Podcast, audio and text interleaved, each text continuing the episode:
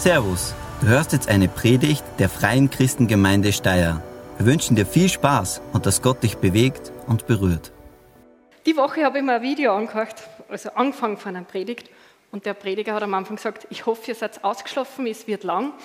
Ich habe mir gedacht, das ist ein krasser Einstieg für eine Predigt. Ähm, keine Angst, ich versuche nicht lang zu werden. Nachdem ich gewusst habe, dass vorher schon ein paar Sachen sind, versuche ich kurz zu bleiben.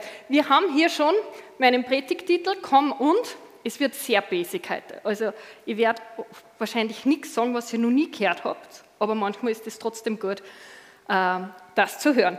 Darunter seht ihr ein Gemälde. Das ist sehr bekannt. Wer weiß, was für ein Gemälde das ist? Habt ihr es schon mal gesehen?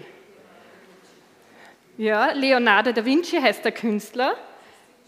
In der Sixtinischen Kapelle, ein Teil des äh, Deckenfresko und heißen dort, nein, nicht ganz, die Erschaffung Adams. Schauen wir mal das ganze Bild an. Ähm, nächste Folie. Genau, das ist jetzt dieses Bild, die Erschaffung Adams. Wir sehen links Adam und rechts ist Gott, der Vater, der sich ausstreckt, um Adam zu berühren. Dann haben wir noch ein Bild, da wäre es wie jetzt die ganze Decke von der Sixtinischen Kapelle. Man ist schon krass, was der eigentlich da gemeint hat. Gell? Und ein viele nackte Leute da waren in der Kapelle. Gut, ähm, gehen wir nochmal weiter zum Bild von David, äh, nicht David, von Adam und Gott, Vater. Dieses Bild bewegt mich immer total. Ähm, warum? Ähm, zwischen Adam und Gott ist eine kleine Lücke. Sie berühren sich nicht, ein Zentimeter. Und wenn ich mal anschaue, wie die zwei dargestellt wurden vom Da Vinci, sehe ich Gott Vater, der sich richtig ausstreckt, um Adam zu berühren. Und ich sehe Adam, der nur den Finger heben müsste. Und die Verbindung wäre da. Aber ich sehe bei Adam nicht diese Sehnsucht, Gott zu berühren, so wie bei Gott die Sehnsucht sehe, Adam zu berühren. Er müsste nicht viel machen, er sitzt ziemlich zurückgelehnt, entspannt da, während Gott sich ausstreckt, Adam zu berühren. Wenn man nochmal jetzt Großaufnahme oder nächste Folie genau, da sehen wir nochmal, es ist nicht viel. Er müsste nur mit dem Finger zucken und die Berührung mit Gott wäre da. Und ich habe mich gefragt, sind wir manchmal vielleicht ähnlich wie Adam? Wir sitzen da und warten, dass Gott uns berührt. Und Gott hat fast die ganze Lücke schon überbrückt. Und den letzten Zentimeter ist unsere Aufgabe und wir warten und warten, ohne dass wir unseren Finger ausstrecken. Das Christentum ist kein passiver Glaube, wo ich einfach nur da sitze und glaube und warte. Das Christentum ist total aktiv eigentlich. Und deswegen heißt auch meine Predigt heute Komm und. Ich habe drei Komms heute für euch mitgenommen, Bibelstellen, wo äh, wir aufgefordert werden zu kommen. Und Gott fordert uns nicht nur auf zu kommen, sondern Gott ist zuerst gekommen. Das ist, glaube ich, ganz wichtig, dass wir nicht, Gott ist jemand, der so kommt und betet mich an, sondern Jesus ist Mensch geworden, ist auf diese Welt gekommen, ist zu uns gekommen, ist gekommen, um unsere Sünde zu tragen, am Kreuz zu sterben, aufzuerstehen. Er hat den ersten, zweiten, dritten, vierten Schritt gemacht. Er ist zu uns gekommen. Und er sagt uns auch, ich bin der Weg zum Vater. Aber auf dem Weg gehen, das müssen wir selbst. Also er hat den Weg bereit gemacht. Aber es reicht nicht nur, den Weg zu sehen, sondern wir müssen auch auf den Weg gehen. Und das erste Komm, das wir in der Bibel sehen, ist das komm und sieh. Genau, wir haben schon hier auf der Folie. Und da fange ich jetzt an, ich lese aus Johannes Kapitel 1. Das ist ganz am Anfang vom Dienst von Jesus. Und da gibt es eine ganz, äh, ja, ich finde es sehr amüsant, diese Stelle. Vielleicht stimmt sie mir dann zu. Am Tag darauf stand Johannes, der Täufer, wieder dort und zwei seiner Jünger standen bei ihm. Also Johannes der Täufer hatte damals Jünger. Bevor Jesus überhaupt Jünger hatte, hatte schon Johannes der Täufer Jünger. Als Jesus vorüberging, richtete Johannes seinen Blick auf ihn und sagte, seht das Lamm Gottes. Die beiden Jünger hörten, was er sagte und folgten Jesus. Ich stelle mir das so vor, Jesus ist gegangen und sie sind ihm da so heimlich irgendwie hinten noch. Ähm, aber Jesus wandte sich um äh, und er sah sie. also, und er sah, dass sie ihm folgten und er sagte zu ihnen, was sucht er? Sie sagten zu ihm, Rabbi, das heißt übersetzt, wo wohnst du? Ich finde die, die Antwort voll random. So. Ich meine, das sind Leute, die ihr ganzes Leben lang darauf gewartet haben, dass der Messias kommt. Und jetzt erkennen sie, da ist der Messias. Und sie wollen ihm nachfolgen. Und dann dreht sich Jesus um und dann sind die so perplex, dass er sie fragt, was wollt ihr, dass ihnen nichts anderes einfällt wie, wo wohnst du? Ähm, also wäre das die erste Frage, die ich dem Retter der Welt, dem Messias stelle, wo wohnst du? Ähm, und vor allem, wenn wir das Neue Testament dann verfolgen, die, die diese Frage hat, führt ja zu gar nicht, also wird nie wieder aufgegriffen, wo Jesus wohnt. So. Ähm, für mich ist das einer dieser kleinen Sätze, wo ich weiß, hey, an der Bibel, da ist nichts rumgeschrieben worden, weil wenn die das rumgeschrieben hätten, wäre der Satz da nicht mehr drinnen, weil recht, recht intellektuell gebildet wirken die Jünger da jetzt nicht, wenn ihnen nichts anderes einfällt, wie, wo wohnst du? Und lustig ist dann auch, oder nicht lustig, aber typisch Jesus ist halt auch, er sagte zu ihnen, kommt und seht. Da kamen sie und sahen, wo er wohnte und blieben jenen Tag bei ihm. Es war um die zehnte Stunde. Jesus hat diese Jünger, die eigentlich ursprünglich Johannes gefolgt sind, und ähm, wir wissen zumindest von einem der beiden, dass er dann ein Jünger Jesu wurde, eingeladen und sagt, komm und sieh, komm und lern mich kennen. Jesus hat keine Angst davor, dass wir ihn kennenlernen und dann enttäuscht sind, sondern Jesus sagt, hey, komm, sieh, lern mich kennen und wenn du mich kennenlernst, dann wirst du sehen, dass ich wirklich der bin, der ich sage, dass ich bin, dass ich es wert bin, dass du mir vertraust, dass du äh, dein Leben auf mich baust. Und ich habe das heute, wie wir dem zweiten Lied, äh, wie wir das gesungen haben, heißt, durchbohrte Hände halten mich. Und das ist auch etwas, was wir kennenlernen dürfen, wenn wir Jesus kennenlernen, wenn wir kommen und sehen, dann sehen wir äh, die durchbohrten Hände und das sagt mir, da ist Liebe. Jesus liebt dich so sehr dass er am Kreuz gestorben ist. Und seine durchbohrten Hände zeigen dir jetzt, wie groß seine Liebe zu dir ist. Seine Liebe ist so groß. Vielleicht bist du da oder vielleicht schaust du zu und denkst da, sein Ärger auf dich ist groß, weil du nicht das getan hast, was du tun solltest. Aber seine Liebe ist das, was du siehst. Du siehst die, die Liebesmale an seinen Händen. Seine Liebe zu dir ist groß. Ein paar Verse weiter heißt es in dem Kapitel dann von einem anderen Jünger von äh, Jesus, äh, der heißt Philippus. Und da heißt es, Philippus traf Nathanael, einen bekannten Freund, Cousin, wir wissen es nicht genau, und sagte zu ihm, wir haben den gefunden, über den Mose im Gesetz und auch die Propheten geschrieben haben, Jesus, den Sohn Josefs aus Nazareth. Da sagte Nathanael zu ihm, kann aus Nazareth etwas Gutes kommen? Philippus sagte zu ihm, komm und sieh. Also der Jünger von Jesus hat schon gelernt, diese Einladung auch auszusprechen. Komm und sieh, lern ihn mal kennen. Und dann wirst du ein eigenes Urteil darüber fällen können, ob ein Nazarener wirklich der Messias sein kann. Und Philippus war zuversichtlich, wenn dieser Nathanael kommt und Jesus kennenlernt, dann wird er sehen, das ist wirklich der Messias. Das ist der, auf den wir alle gewartet haben. Gewartet haben. Wenn du jetzt heute hier bist oder wenn du dieses Video dann online siehst und du weißt noch nicht genau, was du mit diesem Jesus anfangen sollst, dann sagt er heute zu dir, komm und sieh, komm und lern mich kennen. Mach dich aber auch auf den Weg, mich kennenzulernen. Wie kann man Jesus kennenlernen? Wie kann man äh, sehen, wer er ist. Und ich möchte ganz praktisch zwei Dinge. Ich glaube, dass es ein sehr guter Weg ist, um Jesus kennenzulernen, ist die Bibel zu lesen, vor allem das Neue Testament. Da lernen wir sehr viel über Jesus. Ähm, vielleicht sagst du, ja, ich verstehe das, glaube ich, nicht so ganz. Such da jemanden, vielleicht kennst du einen Jesus-Nachfolger schon und frag, ob der mit dir gemeinsam die Bibel liest. Das ist, glaube ich, immer voll äh, eine gute Sache, mit jemandem zu zweites zu machen, Bibel zu lesen. Und schau da auch an, wie diese Jesus-Nachfolger, die Freunde von Jesus unterwegs sind, was die über Jesus erzählen. Du kannst über die Leute, die Jesus nachfolgen, auch etwas über Jesus lernen. Nicht alle sind super Vorbilder, sage ich gleich, aber ich glaube, dass man trotzdem äh, etwas lernen kann. Wenn du jetzt sagst, ja, ähm, ich bin eher so der visuelle Typ, hätte ich noch einen Vorschlag. Und zwar nächste Folie, genau, The Chosen. Ich bin mir kennender The Chosen-Fan und eins ihrer Motto ist, komm und sieh. Das ist eine Fernsehserie, wenn du The Chosen Deutsch eingibst, im Internet gratis verfügbar. Schau dir das an, lese dann in der Bibel noch, stimmt das, was die da gefilmt haben oder nicht. Ähm, und lern so einmal einen, einen ersten Schritt Jesus kennen und dann schaust du weiter. Also komm und sieh, komm und lerne Jesus kennen. Das zweite Komm, das wir in der Bibel finden, ist komm und folge mir nach.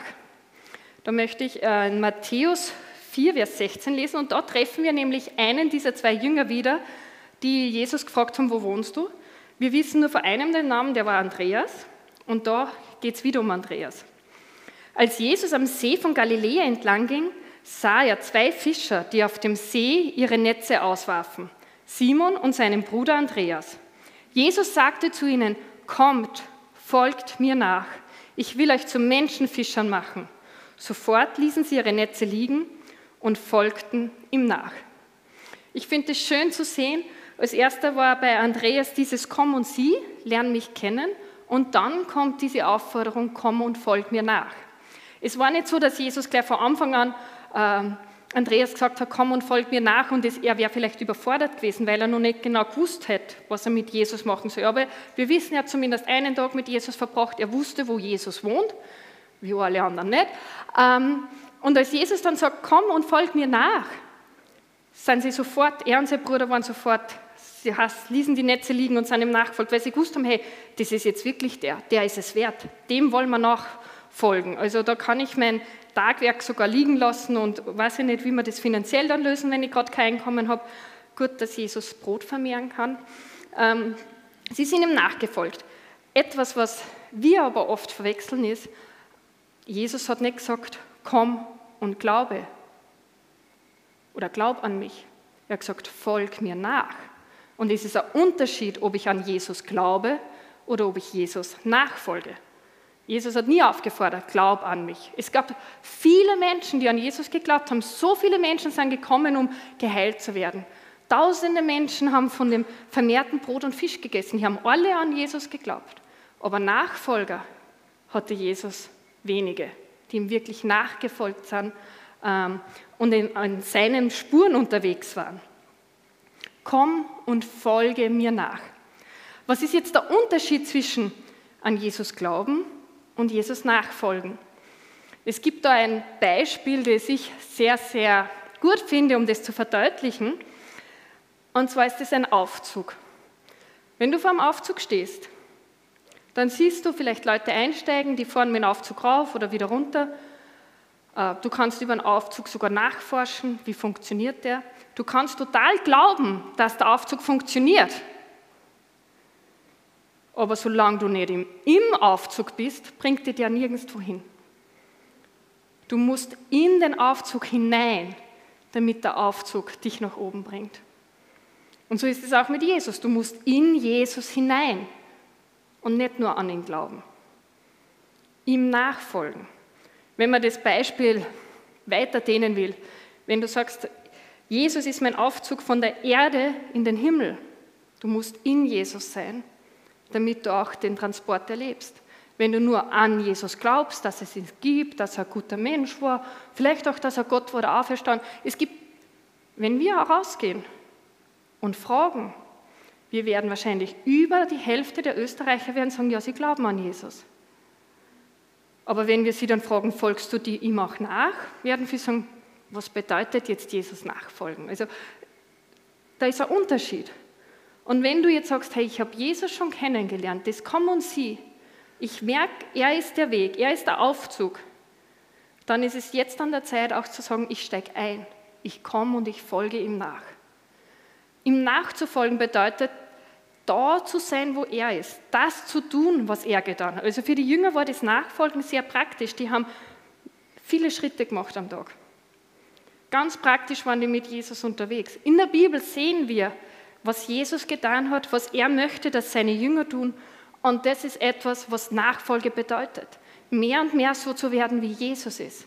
Jesus sichtbar zu machen, das zu tun, was Jesus tun würde, von seiner Liebe bewegt zu sein. Er hat die Menschen so sehr geliebt, dass er für sie gestorben ist. Und diese Liebe soll auch uns prägen, wenn wir mit ihm unterwegs sind. In der Bibel gibt es noch viele andere Komm-Stellen und ich werde aus Zeitgründen nicht alle machen. Da gibt es zum Beispiel ganz ein bekanntes Kommt her zu mir alle, die ihr müde seid und schwere Lasten tragt. Wir überspringen diese ganzen Komm-Stellen heute und gehen jetzt ganz zum Schluss zum letzten Komm. Als wir in der Bibel finden, und zwar ist das in Offenbarung 22, das ist das letzte Kapitel in der Bibel. Und da ist das dritte Komm, nämlich Komm, gib's weiter. Und da heißt es in Vers 17, der Geist und die Braut sagen, komm. Und wer sie hört, soll sagen, komm. Wer durstig ist, der komme. Wer will, soll kommen und umsonst vom Wasser des Lebens trinken. Also da sind ganz viele Komms in diesem einen Vers drinnen. Der Geist und die Braut, sie sagen, komm. Was bedeutet jetzt Geist und Braut für die, die vielleicht noch nicht ganz so lange Bibel lesen? Geist ist der Heilige Geist, der zu den Herzen der Menschen spricht und sie einlädt zu kommen. Braut ist in der Bibel ein anderes Wort. Bei mir ist ein hoher Pfeifton, hört sie den auch? Ähm, genau, falls das behebbar ist von der Technik. Ähm, genau, die Braut ist in der Bibel ein anderes Wort für die Gemeinde, die Kirche Jesu. Es heißt, am Ende der Zeit wird Jesus und seine Kirche vereinigt werden wie bei einer Hochzeit und die Gemeinde ist die Braut. Und in diesem Vers sehen wir, der Geist und die Braut, sie sagen, komm. Das heißt, du und ich, wenn du sagst, ich bin ein Nachfolger von Jesus, ich habe da schon Ja gesagt, wie Jesus zu mir gesagt hat, komm und folge mir nach, dann bist du jetzt auch aufgefordert, dieses Komm weiterzugeben. Das haben wir auch gesehen bei Philippus, der Jünger von Jesus, hat seinem Freund Daniel gesagt, komm und schau dir den Jesus mal an, lern ihn kennen. Und so ist es unser Auftrag jetzt, weiter zu sagen, komm, komm und sieh dir den Jesus an. Komm und lerne ihn kennen. Und es heißt ja nicht nur komm, sondern da heißt ja auch, wer durstig ist, wer Sehnsucht nach mehr hat, der komme. Wer will, soll kommen und umsonst vom Wasser des Lebens trinken. Es geht da um Leben. Wenn wir zu Jesus kommen, dann werden wir äh, Wasser des Lebens erhalten, das den Durst unserer Seele stillt.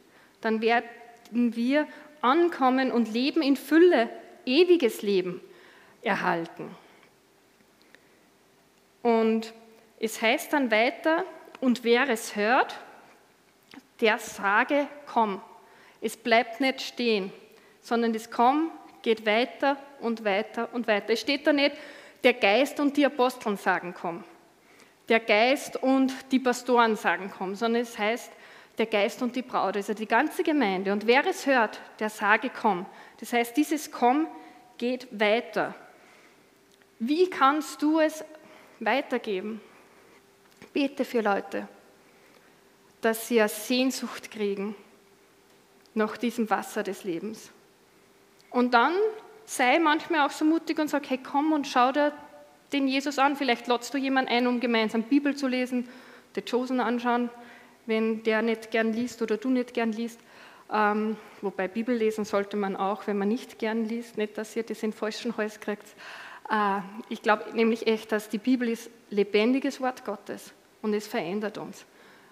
Und ich koche auch, obwohl ich nicht gern koche, aber ich brauche die Nährstoffe. Und ich lese gern, also lese ja gerne die Bibel, aber sollte ich ja nicht gern lesen, würde ich die Nährstoffe trotzdem brauchen. Komm, gib's weiter. Komm und sieh, komm und folge nach, komm, gib's weiter. Ich weiß jetzt nicht, welches dieser Komms auf dein Leben gerade zutrifft, aber ich weiß, dass Jesus zu dir sagt, komm, komm. Vielleicht kann es auch sein, dass es bei dir ist, komm her zu mir, die du, der du müde bist und schwere Lasten tragst. Ich will dir Ruhe geben für deine Seele. Aber Gott spricht heute zu dir und sagt, komm. Und wir wollen, ich wünsche mir für uns, dass wir noch nicht wie Adam sind, da sitzen und warten, sondern dass wir den letzten Zentimeter auch machen. Wenn Jesus schon so viele Schritte auf uns zugegangen ist, dass wir den letzten Schritt gehen, damit diese Berührung wirklich da ist. Komm und sieh, komm und folge mir nach, komm und gib's weiter. Ich bete noch und dann werden wir gleich ganz praktisch werden, wie wir kommen auch können. Herr Jesus, ich danke dir so sehr, dass du den ersten Schritt auf uns zugegangen bist. Du bist gekommen, du bist Mensch geworden. Wir feiern das in den nächsten Monaten an Weihnachten, als du zu uns gekommen bist.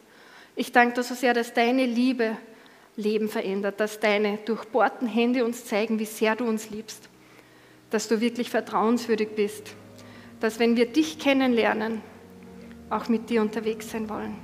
Herr, führe du uns und zeig du uns, wo wir kommen, wo wir hingehen sollen, wo wir ganz nahe bei dir bleiben dürfen.